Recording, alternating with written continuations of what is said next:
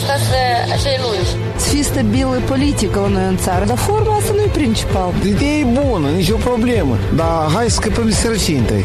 Realitatea cu amănuntul, văzută de Lilian Ciocan. Suntem de aproape 2 ani în pandemie, dar în Republica Moldova oamenii tot nu s-au învățat să respecte niște elementare norme antiepidemice. O sumedenie de moldoveni se comportă de parcă nici nu ar exista coronavirusul.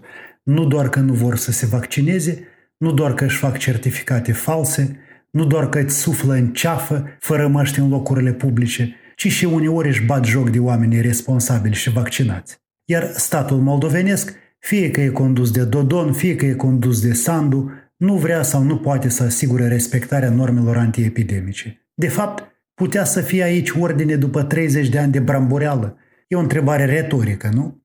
Vreau să le povestesc o întâmplare celor cărora le repugnă vaccinarea și care se simt obișnuiți și nedreptățiți mai mereu. E un caz real, nu unul inventat de mine. Un cunoscut de-al meu căruia i-a murit o mătușă de COVID și al cărui tată e într-o stare gravă după COVID, a intrat într-un magazin.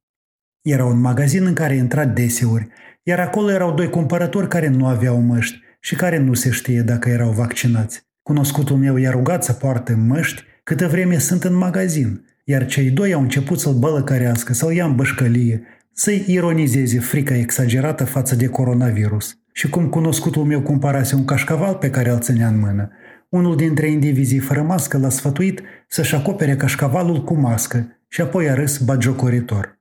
În tot acest răstimp, vânzătoarea care ar fi trebuit să ia atitudine a tăcut mâlc. De ce? Deoarece vrea mai mulți clienți, cu sau fără măști. Acum cunoscutul meu le-a trimis un mesaj plin de indignare patronilor magazinului. Aceștia deocamdată tot tac, pe semne pandemia îi interesează mai puțin decât vânzările. Nu știu ce va fi mai departe cu pandemia, dar am convingerea fermă că Republica Moldova va fi printre ultimele țări care vor scăpa de molimă sau poate nu vor scăpa niciodată. Moldova e țara oamenilor frumoși și harnici, vorba primului președinte Mircea Snecur.